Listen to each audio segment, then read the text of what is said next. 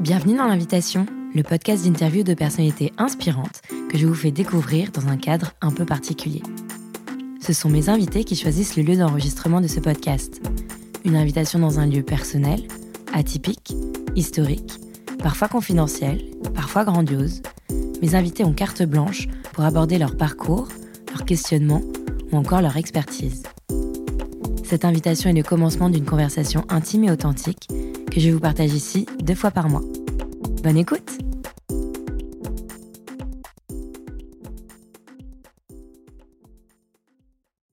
Bonjour et bienvenue dans ce deuxième épisode de l'invitation. Mon invité aujourd'hui est Lisa Lepostec, qui à 28 ans a décidé de devenir vigneronne. Cet épisode retrace son parcours dans le monde du vin, ainsi que ses envies et les défis qui l'attendent pour cette nouvelle aventure.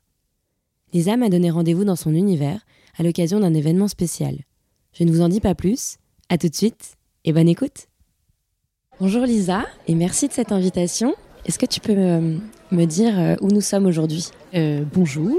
Aujourd'hui, moi j'ai décidé de t'inviter. Enfin, j'ai pensé que ce serait une bonne idée euh, de te montrer un peu l'univers dans lequel je gravite et quoi de mieux pour ça qu'un salon vigneron. Donc là, actuellement, nous sommes dans la Loire, enfin dans le Val de Loire. Nous sommes à côté de Blois et on est dans un domaine qui s'appelle le Clos Tubeuf. Je pense que cet endroit est assez intéressant et assez représentatif de la situation dans laquelle je suis dans le vin, parce que notamment ce domaine va être repris par la fille, euh, qui a à peu près mon âge et que je trouve qui est assez, euh, qui est assez, c'est assez intéressant et assez inspirant. Voilà. Ok, super. En tout cas, merci pour cette euh, belle invitation. Avec plaisir.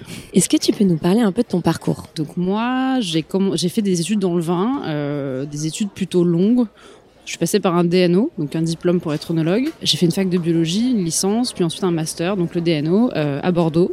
Donc moi j'ai appris le vin euh, dans un contexte plutôt conventionnel où justement on m'apprenait à modifier le vin, à euh, le changer, le transformer pour arriver à atteindre euh, une perfection, euh, un goût très précis, euh, en l'occurrence souvent assez boisé. J'ai commencé donc avec ce bagage-là, avec donc un diplôme plutôt reconnu, qui m'a permis de partir à l'étranger, de travailler dans l'hémisphère nord et l'hémisphère sud. Donc j'ai fait plusieurs vinifications. J'ai commencé par les États-Unis, où j'ai fait six mois dans un gros gros domaine avec beaucoup de négoces, énormément de, raisins qui arrivaient tous les jours. Hyper intéressant parce que finalement j'ai mis en application tout ce que j'avais appris à l'école.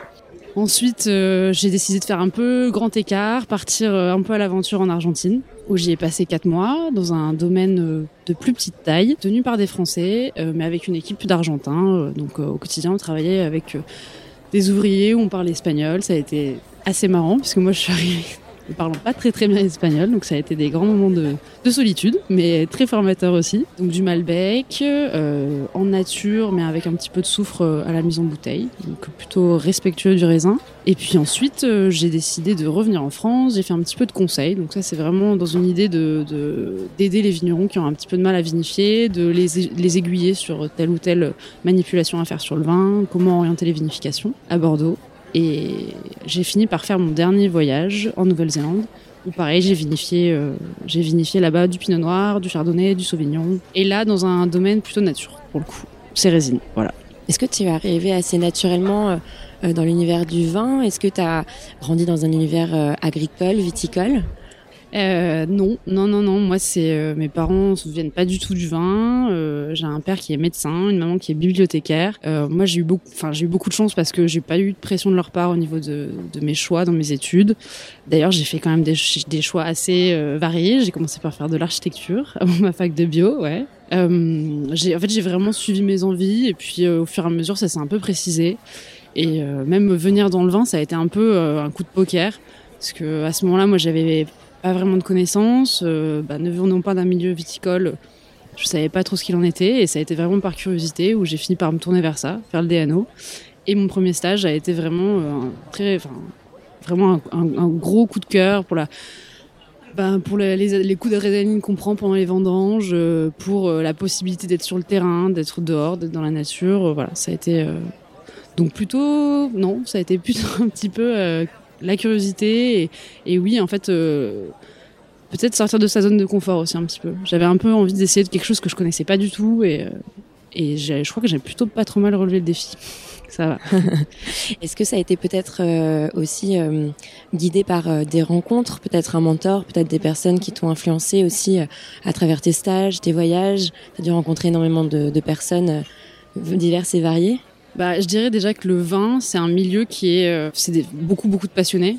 Enfin, comme on a pu un peu le voir ces deux derniers jours quand, en dégustant ensemble, euh, les gens te parlent de finalement euh, quelque chose qu'ils produisent, euh, dans laquelle ils passent, c'est leur vie en fait. Et donc au final, et puis on, on, produit quelque chose qui est quand même un, un, un produit de partage. Le vin, c'est quelque chose qu'on partage et qu'on apprécie partager, donc avec lequel on passe généralement un bon moment. Et ça, ça fait que, bah, au fur et à mesure, tu rencontres euh, des gens qui ont des personnalités très fortes aussi. Moi, ça a été, euh, j'ai rencontré des gens qui me ressemblaient, euh, qui venaient aussi d'horizons très variés, mais qui au final, euh, bah, on partageait tous cette même passion et cette bah, je crois que cette même envie de, de, de, de, de produire quelque chose, quoi, d'arriver à produire quelque chose qui se partagerait par la suite. Et donc aujourd'hui, tu cherches des vignes et tu souhaites devenir vigneronne. Donc euh, c'est un, un, grand changement parce que dans le vin, il y a plein de métiers différents et euh, celui-ci euh, est un métier plein de, de challenges. Quel a été le déclic pour toi de devenir de vigneronne? Toute personne qui étudie ou qui s'intéresse au vin plus ou moins pour ambition un jour d'en faire. Enfin, moi, j'ai un peu, j'avais toujours, j'ai toujours eu ce sentiment. Être vigneronne, finalement, c'est, j'avais j'ai beaucoup appris euh, au niveau des vinifications. J'avais toujours la vigne un petit peu en horizon. J'ai jamais vraiment beaucoup travaillé dans les vignes. Euh, j'avais un petit peu, c'est un, une partie qui fait assez peur puisque moi j'ai rencontré beaucoup de, j'ai eu des patrons qui m'ont dit littéralement les vignes c'est pas fait pour les femmes, la vigne c'est trop dur. Euh, donc il y a un peu ce cette volonté de, de, de te garder un peu à l'extérieur de tout ça, de la, difficulté physique que ça peut impliquer, euh, euh, difficulté mentale aussi, parce que c'est quand même aussi beaucoup de mental la vigne. Et puis tu es jeune aussi. On l'a pas dit, mais tu as 28 ans. Oui, après, je pense que c'est c'est d'autant plus compliqué qu'on n'a pas de, de, de on, on, voilà, on ne baigne pas dans cet univers depuis toujours, qu'on n'a pas de parents qui sont dedans. Il faut arriver à trouver euh, les stages ou les emplois qui te où on te fait confiance, où euh, justement on va pas te juger sur le fait que tu es une femme ou que tu es jeune ou que que ça c'est pas ça c'est ça c'est pour moi ça a été une grande une grande difficulté d'arriver à faire mes preuves et à montrer que justement j'étais capable je pense aussi c'est ce qui me plaît dans ce métier, c'est que c'est souvent un petit peu, ça paraît toujours de prime abord assez compliqué et il faut souvent se dépasser, se surpasser pour arriver à, à ses fins.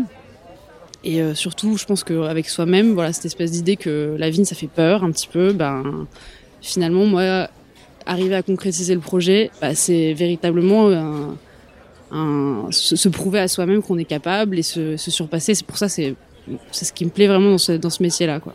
Et oui, du coup, tu, l'as évoqué, mais tu t'es heurté à pas mal de sexisme. Il y a encore du boulot à faire de ce côté-là Ouais, je pense qu'il y a encore euh, un schéma euh, très patriarcal dans le vin, puisque on est sur des bah, modèles souvent euh, de, de patronat, des, patrons qui vont baigner dans l'agriculture toute leur vie, où on a des schémas familiaux assez classiques de, de la mère au foyer, le père travaille, où euh, souvent ce qu'on voit c'est euh, des femmes qui sont qui deviennent très très dures à l'égal de leur de leur mari pour que pour être euh, pour, montrer qu'elles elles aussi elles sont capables de le faire. Parce que la vigne ça rend ça rend ça rend rude ça rend dur physiquement moralement enfin c'est et finalement c'est un peu le c'est voilà moi ce qu'on m'a dit c'est trop dur pour toi les vignes c'était clairement des, des réflexions qui étaient portées sur mon genre c'était à cause de ça.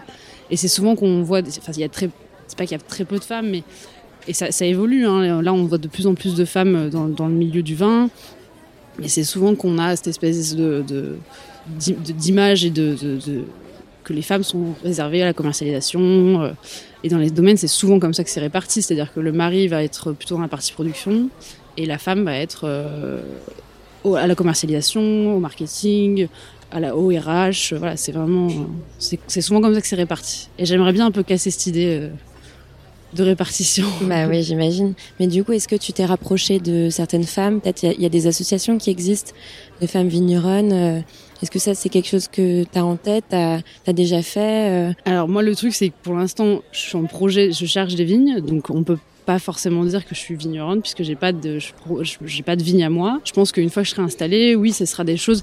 Et enfin, c'est surtout moi ce que j'aimerais bien montrer, c'est de pouvoir si jamais j'ai l'opportunité d'avoir des employés un jour, ou même qu'il y ait des gens qui, t'as toujours besoin d'aide hein. dans les vignes. Tu peux, c'est rare que tu puisses travailler seul.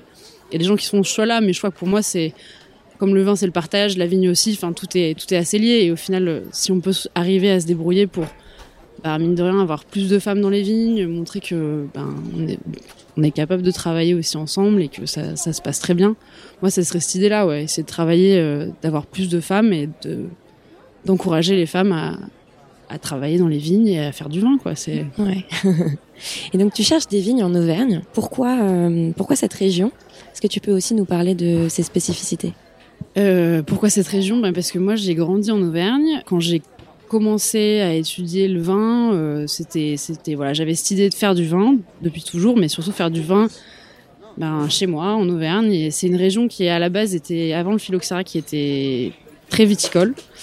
On était, voilà, ça dépend, euh, les chiffres varient un petit peu, mais voilà, on était sur peut-être la deuxième ou la troisième région la plus productrice de France. Et euh, ce qui s'est passé, c'est qu'avec le phylloxéra, les crises, et eh ben, le, les gens sont partis à l'usine, les vignes ont été abandonnées, pour la plupart arrachées, donc c'est un tout petit vignoble assez peu connu. Donc il y a cette idée un peu aussi de se dire bon ben c'est chez moi, j'ai envie de le promouvoir, j'ai envie de montrer aux gens qu'on peut faire aussi des choses euh, super chouettes là-bas. Donc l'Auvergne parce que je suis très attachée. Avec, je suis partie beaucoup à l'étranger, j'ai vu beaucoup d'endroits, j'ai rencontré plein de gens.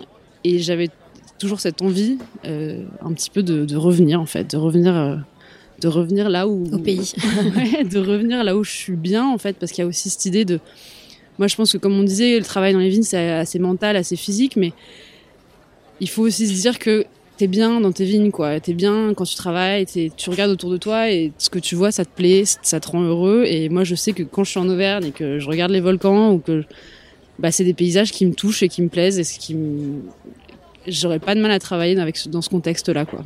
Et c'est pas partout. Il faut aimer son, aimer son, enfin, aimer son environnement pour, euh, pour finalement euh, être capable d'y d'y passer beaucoup de temps, quoi. Parce que la, la vigne, c'est du temps. Bah ouais. Et les spécificités, du coup, euh, qu'offre euh, l'Auvergne en termes de, en termes viticoles? Alors l'Auvergne, c'est une région qui est donc volcanique, euh, donc avec des terroirs comme des basaltes, des granites. Euh, c'est une région qui est plutôt, on va dire, un climat plutôt tempéré. Il y a assez peu, il y a des, des zones avec peu de pluviométrie, donc ça c'est des il y a beaucoup de paramètres qui euh, permettent une implantation de la. Déjà à la base c'était très viticole, donc il y a bien une raison. Et en fait que la vigne s'y plaît. Euh, on voit qu'on a des terroirs assez euh, rares dû au volcanisme. Puis c'est des cépages que moi j'aime beaucoup, le gamay, le pinot. Et puis avec le réchauffement climatique, on peut voir l'implantation de nouveaux cépages comme de la syrah, des, des, choses un peu plus, un qui viennent un peu plus du Rhône. Voilà, avec vraiment une remontée un peu plus des cépages euh, méridionaux vers, euh, vers nos terroirs à nous, vers l'Auvergne. Et qu'est-ce que tu voudrais proposer comme vin? Est-ce que tu as une philosophie, une envie euh, spécifique T'as déjà une petite idée? Euh, Oui, moi, de, de par mes expériences, j'ai un petit peu, je me suis tournée vers le vin naturel. Parce que de par mes rencontres, j'ai trouvé une dimension beaucoup plus humaine dans euh, les, les, ouais dans les dans les vins que j'ai pu boire, euh, dans les gens que j'ai pu rencontrer, euh, j'ai été beaucoup plus sensible à à cette à cette philosophie là. Est-ce que tu peux nous décrire un peu ce qu'est le vin nature? Euh, donc le vin nature, c'est bon, on en parle beaucoup en ce moment. Ça fait quelques années même qu'on que les gens en boivent pas mal. Euh, une définition assez simple, c'est un vin qui serait issu de raisins à, à minima bio, euh, vinifié sans intrants, c'est-à-dire sans ajout de, molécules qui permettraient de modifier ou d'arranger. De... Donc un vin naturel, alors il y a un peu ce débat autour du soufre, qui est un peu une molécule stabilisante du vin qu'on vient ajouter pendant la vinification. Euh, le vin naturel, donc il y en a certains qui disent que c'est du vin sans soufre, il y en a certains qui disent que bon, on peut mettre un peu de soufre. Là-dessus, j'ai pas encore tout à fait tranché. En tout cas, ce qui est sûr, c'est que voilà, c'est un, un vin sur lequel ben, le vigneron a passé du temps dans les vignes, à réfléchir, à essayer de limiter au maximum les intrants, de créer, de recréer une vie dans ses vignes qui va en fait se retrouver dans les raisins et finalement dans le vin. Ça veut dire énormément de travail, de recherche euh, en amont pour arriver au résultat voulu. Je pense que c'est des vins qui ben, nécessitent un peu plus de, de réflexion. Ouais. Je pense que c'est euh, bah, de toute façon c'est ouais c'est un, une, une réflexion globale de la vigne jusqu'au chai où on se dit bon bah je produis un raisin qui euh, et sain, qui euh, qui va qui va être l'expression de mon terroir. Et quoi de mieux pour exprimer le terroir que bah, limiter au maximum les produits sur la vigne. Et donc au final, un vin que quand tu le vinifies, ben il y a rien à faire à la cave, quoi, puisque le raisin à la base est déjà euh, assez sucré, équilibré, avec un bon pH, une bonne acidité, qui va donner euh, finalement un vin avec de l'émotion, quoi, quelque chose de enfin qui personnellement me touche en général. Donc tu voudrais donc proposer du vin nature. Est-ce que tu as d'autres d'autres missions, une, philosophie? Qu'est-ce que qu'est-ce que tu tu au niveau de mon domaine, au niveau de ce que euh, Ouais, enfin, de toute façon, on se rend compte aussi euh, actuellement qu'avec tous les aléas climatiques qu'on a dans le, dans le vignoble, et d'ailleurs dans toutes les productions agricoles, hein, c'est, euh, ben, on revient un petit peu vers une idée de ferme sur un domaine plutôt qu'une idée de vraiment de, monoculture, de vigne, puisqu'en fait, euh, t'es un peu dépendant de, tes raisins. Si jamais ça gèle, si jamais ça grêle, et eh ben t'as plus rien pour l'année, quoi. Donc ça, c'est un projet assez lointain parce que ça, c'est, il faut pour le coup être vraiment euh, multicasquette. Hein. Mais voilà, peut-être mettre en place quelque chose où euh, on aurait plusieurs ressources, c'est-à-dire pas seulement le, le raisin, mais ça, c'est vraiment ça, c'est une idée qui me séduit et qui me plaît beaucoup. Après, je pense que c'est encore une fois beaucoup de. Il faut se former, etc. Voilà, c'est un projet euh, qui pourrait peut-être être mis en place. À voir. Ouais. Et tu vas t'entourer euh, de personnes pour, euh, pour justement ce nouveau projet? Euh, ouais, déjà bah, pour commencer, on a, moi je, je, je, travaille chez un vigneron en Auvergne qui, bah, lui, c'est, bon, on peut le citer, je crois. Hein. Oui, on peut le citer. Donc ce vigneron c'est Patrick Bouju, donc lui qui m'a quand même pas mal euh, ben, sensibilisé à la vinification sans soufre et vraiment sans intrants, qui m'a aussi pas mal redonné confiance en le travail, la production, puisque c'est quelqu'un de très humain. Donc au final, euh, bah, c'est vraiment un plaisir d'aller au boulot le matin. Lui, il connaît bien les terroirs d'Auvergne, euh, ça fait longtemps qu'il est en place. Je pense que lui, ça sera quelqu'un à qui je demanderai pas mal de conseils, ouais.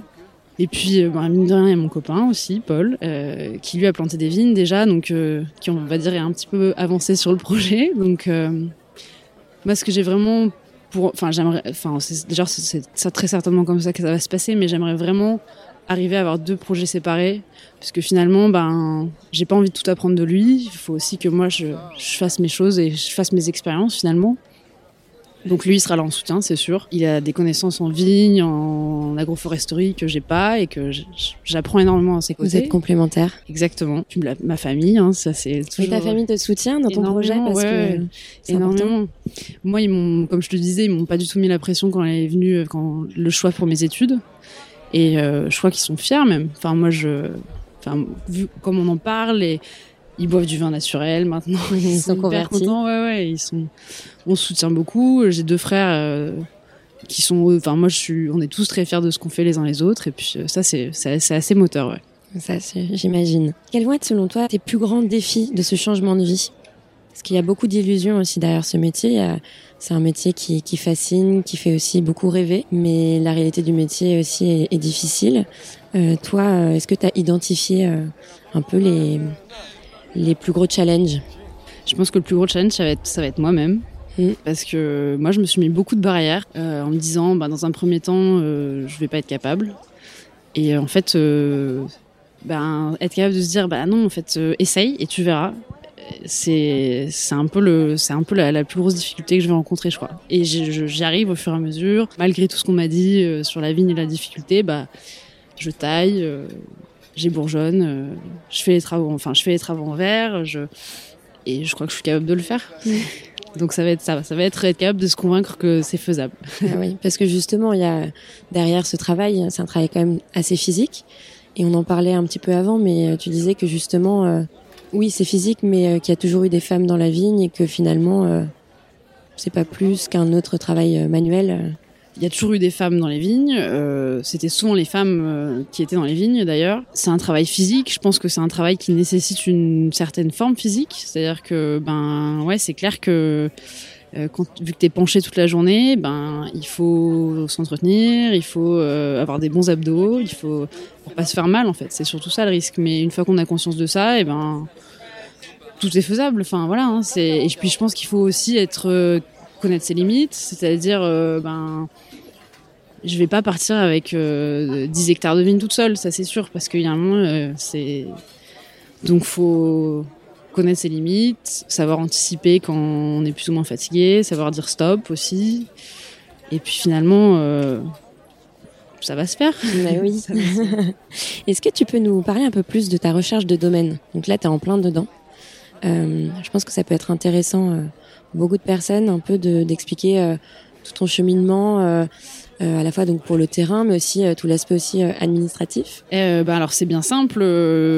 moi, l'objectif, donc il y a possibilité de reprendre un domaine. En effet, il y a des, des gens qui arrêtent, hein, des vignerons et des vigneronnes qui partent à la retraite ou qui ont simplement qui en ont marre. Donc là, c'est le choix numéro un. Donc il y a la possibilité de faire une transmission. Donc en général, on travaille un petit peu avec la personne et puis ben naturellement les choses se font. Et puis au bout de quelques années, après que tu étais un petit peu formé, bien sûr en gardant ta propre philosophie parce que l'idée c'est pas de reprendre celle du, précédent euh, propriétaire. Mais euh, moi, ce que je recherche actuellement, c'est plutôt des parcelles. Moi, je recherche pas vraiment un domaine à reprendre parce que en Auvergne, déjà, c'est le problème, il y en a pas tellement. On est très nombreux à rechercher euh, des domaines. Moi, j'ai pas pour ambition de reprendre tout de suite 5 hectares. j'ai bien envie d'un peu essayer de travailler le gamay, de travailler le pinot, de travailler les terroirs aussi en Auvergne, parce que jusqu'à présent, je l'ai pas trop fait. Donc là, actuellement, moi, je recherche des parcelles en location ou en vente. Euh, de combien d'hectares Alors, les parcelles, souvent, en Auvergne, c'est petit. C'est euh, à moins que ça, ça, soit assez jeune et que ça ait été planté il y a pas longtemps, mais généralement c'est des vieilles vignes, petites vignes, donc tu vois ça peut aller de euh, c'est pas des hectares, c'est plutôt des arts, donc c'est l'unité d'en dessous. Euh, donc entre ben, 20, ça peut aller de 20 arts à en effet plusieurs hectares, mais c'est rare quand même. Ouais. Généralement c'est des lots et c'est des, des domaines. Et au niveau des démarches, eh ben euh, c'est beaucoup beaucoup de bouche à oreille. Dans le cas de, des parcelles comme ça en location, on peut contacter les chambres d'agri, la, fédération aussi, la fédération viticole, qui eux sont généralement très au courant. Et puis il y a une entité qui s'appelle la SAFER, qui est euh, le service qui gère toutes les ventes agricoles, que ce soit euh, les, bâtiments agricoles, les terrains agricoles. Et bah, c'est eux qui sont au, au, cœur de tout ça, et donc c'est eux qui sont capables d'accorder la vente, par exemple. Donc on peut se tourner vers eux aussi. Voilà. Quand on n'a pas de famille dans le vin ou de domaine familial, ça peut être un vrai challenge. Comment tu vois le fait de, justement pas venir de cet univers-là? Comment ça a un impact sur tes, recherches? Bah alors le bon côté, c'est que tu pars sans, il n'y a pas de charge mentale. À savoir euh, t'as pas de pression de la part de tes parents. Enfin c'est pas vraiment une pression mais je pense qu'on se la met tout seul mine de rien quand tu reprends euh, quand ton père ou ta mère a monté une exploitation que tu l'as vu galérer parce qu'il y a toujours un peu des moments où on galère. Hein. Et euh, souvent, c'est euh, c'est un poids qui est assez lourd. Euh, en fait, quand tu discutes avec beaucoup de filles ou de fils de vignerons et de vigneronnes qui reprennent, c'est souvent qu'on parle de, problématiques de transmission, quoi. Que c'est que les parents ont du mal à lâcher un petit peu le à lâcher l'affaire et à laisser un petit peu l'enfant le, reprendre la chose l'enfant ou même quelqu'un de plus jeune. Hein. Enfin voilà, le repreneur, c'est toujours. Donc moi, j'ai un peu cette chance-là de partir sans cette pression, euh, et surtout sans a priori. C'est-à-dire que je, moi, j'ai pas, euh, j'ai pas, j'ai pas grandi avec, euh, je vais pas parler de doctrine, mais voilà, un, mode de, un mode de pensée. On m'a jamais dit, bah, faut faire du vin comme ça, quoi. Je me suis formée toute seule. Enfin, je me suis formée par mes rencontres, par, j'ai pas, j'ai pas baigné là-dedans, donc c'est un peu un œil nouveau et sans pression. La, partie, le, contre, on va dire, enfin la partie un peu moins cool, c'est que du coup, on part avec rien, on va dire, on n'a pas de bâtiment, on n'a pas de. Donc généralement, on part aussi avec des. Il va falloir faire un prêt à un moment, donc il y a quand même un engagement financier euh, qui est parfois, enfin, qui est très souvent plus dur à gérer qu'une fois qu'on a un bâtiment construit ou du bâti existant, des parcelles existantes. Quand tu pars de zéro, c'est c'est toi qui c'est toi qui vas à la banque quoi. Là pour le coup c'est donc euh, voilà. On est en plein dedans toi. Ouais, on est en train de voilà, on est en train de de budgétiser, de faire des business plans, parce qu'on est parti sur une idée de négoce euh, avec mon copain. Tu peux nous expliquer ce qu'est la négoce? Le négoce, euh, donc de plus en plus de vignerons font un peu de négoce, ou alors beaucoup de négoce, hein, c'est suivant les, les, les, philosophies et les envies. C'est acheter du raisin chez un autre vigneron euh, et le vinifier chez toi. Enfin, moi en l'occurrence, ça va être ça, ça va être négociant vinificateur. On va acheter du raisin, on va le vinifier chez nous Euh, ça permet de vinifier des cépages que tu n'as pas forcément dans ta région. Ça permet de rencontrer des gens. Ça permet d'échanger sur des méthodes de production. moi, je vois ça comme ça. Et euh, ça permet aussi dans une gamme d'avoir peut-être des, canons un petit peu moins chers, euh, de proposer des, on va dire des entrées de gamme. C'est ça le négoce. Il y a plein de formes de négoce, mais en tout cas c'est celui vers quoi on va, essayer de tendre. Donc on a rencontré pas mal de vignerons et de vigneronnes avec qui on s'est super bien entendu, euh, dans des régions qui nous plaisent beaucoup. Mais malheureusement, on n'ira jamais faire du vin, donc on s'est dit bon ben tant qu'à faire, on va essayer de faire, on va essayer d'acheter des raisins un peu à droite à gauche. Et donc cette année, on se lance là-dedans, tous les deux, parce qu'aussi on aime bien travailler ensemble. On n'est pas obligé de travailler toute l'année ensemble, on a trouvé que c'était un bon compromis. Bosser un petit peu ensemble sur un petit projet comme ça, et puis se faire plaisir avec des vinifications sur des cépages qu'on connaît pas ou peu. Voilà. Super. La question euh, qui est euh, toujours à la fin des interviews de l'invitation, qui est-ce que tu aimerais euh, entendre derrière ce micro? Bah, une personne un peu inspirante pour moi, je crois. Enfin, du moins, auquel je pense souvent quand j'ai besoin de prendre des décisions ou je me dis comment elle ferait elle Et c'est, en fait, c'est ma meilleure pote, Clara. On a fait quand même des petits des revirements de, de vie, de, de, de, d'envie. Et euh, c'est vrai qu'elle est passée de, elle avait une formation d'infirmière. Euh, c'est quelqu'un de, de, très motivé, qui a toujours adoré ce qu'elle fait. Elle a toujours fait des choix très forts et elle était toujours convaincue de ses choix. Et donc infirmière, elle est partie à l'étranger, elle a bossé en Nouvelle-Calédonie. Euh, puis elle est revenue, elle a décidé d'arrêter parce qu'elle est un peu dégoûtée du milieu médical et, maintenant elle vit sur un bateau avec son copain en Norvège et euh, et voilà, et elle revient souvent, elle a une vie un peu nomade et euh, au final, elle s'est un peu détachée de tout ce qui est euh, l'aspect matériel. Elle, a une vie beaucoup plus simple. Et moi, elle m'impressionne vraiment. J'ai l'impression que à chaque fois qu'on se revoit, on se voit pas pas souvent puisqu'elle est toujours en train un peu de bouger, mais à chaque fois qu'on se revoit, j'ai l'impression qu'elle a encore grandi et en même temps, bah ouais, je, je la trouve toujours toujours très inspirante. Voilà. Un bel exemple. Tout à fait. Mais écoute, merci beaucoup Lisa pour cette invitation. Merci de m'avoir euh, montré un petit peu ton univers. Et euh, bah écoute, je pense qu'on va continuer la dégustation. Ouais, avec plaisir. On a quelques quelques gros lots épinodonis à goûter là. Super. Merci beaucoup. Allez, salut, à bientôt. Merci d'avoir écouté ce deuxième épisode de l'invitation. Si vous l'avez aimé, vous pouvez lui donner 5 étoiles sur les plateformes de diffusion et me laisser un commentaire sur vos impressions. En attendant le prochain épisode, et pour avoir des informations en avant-première sur mes invités, rendez-vous sur l'Instagram du podcast. À très bientôt pour une nouvelle invitation.